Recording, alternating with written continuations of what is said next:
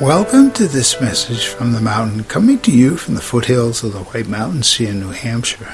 Today's podcast is titled Revived. While it's been so dry this year that the tall phlox that usually blossom in August and into September were pretty well shriveled up, and I wasn't sure they were going to survive or not. With the little rain we've had this last week and then a torrent of rain over the night, they are reviving this new life in the old phlox. And the flowers are brilliant again. Reminds me of people and the talents.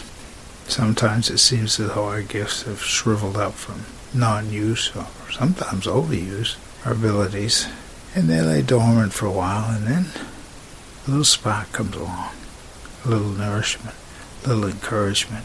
We revive them and they even grow more than they were before.